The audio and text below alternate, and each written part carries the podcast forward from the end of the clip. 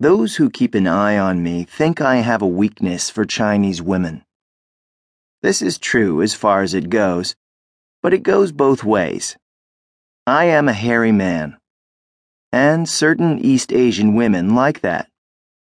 My first Chinese girl called sex with me sleeping with the chimpanzee. Her name was Mei, easy for a chimp to pronounce and remember. We met cute one day, as I pedaled along Zhongshan Road, she crashed her bicycle into mine.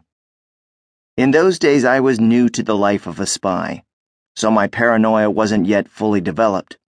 But I immediately suspected that this was no accident. My first thought was that Chinese counterintelligence had sniffed me out and sent this temptress to entrap me. Then I took a look at the temptress and wondered why I should mind. She was lying face down, mini skirt awry, next to the wreckage of our two bikes. Curtain of blue black hair, slender legs the color of honey, snow white virginal panties covering her round bottom. She was in pain, writhing, moaning, sucking in air through her teeth. I crouched beside her and in my stumbling Mandarin asked the usual stupid question.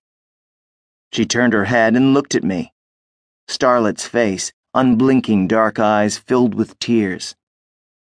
I asked the same question again. Are you all right? First she heard me, now she saw me, and smelled me. It was a hot, muggy day. I needed a haircut. I hadn't shaved. Chest hair tufted from the open neck of a shirt I had been wearing for three days.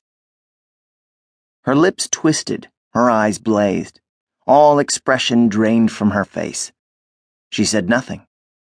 I might as well have been attempting to communicate in American Sign Language. Then she sat up. Her face, her whole person, radiating anger, as if I had pinched her in her sleep. Her eyes went cold. She shouted at me, at length, in Shanghai dialect. I understood almost nothing she said but had no difficulty grasping her meaning. A little crowd gathered. They understood every word, and it made them laugh. When she stopped talking, the crowd drifted away. The girl got to her feet. Her knees were scraped. She bled from an elbow. She cradled the wounded arm in her other arm, as if in a sling. Taking great care with the tones, I attempted to say, Please speak Mandarin so I can understand the insults. Daggers. She kicked.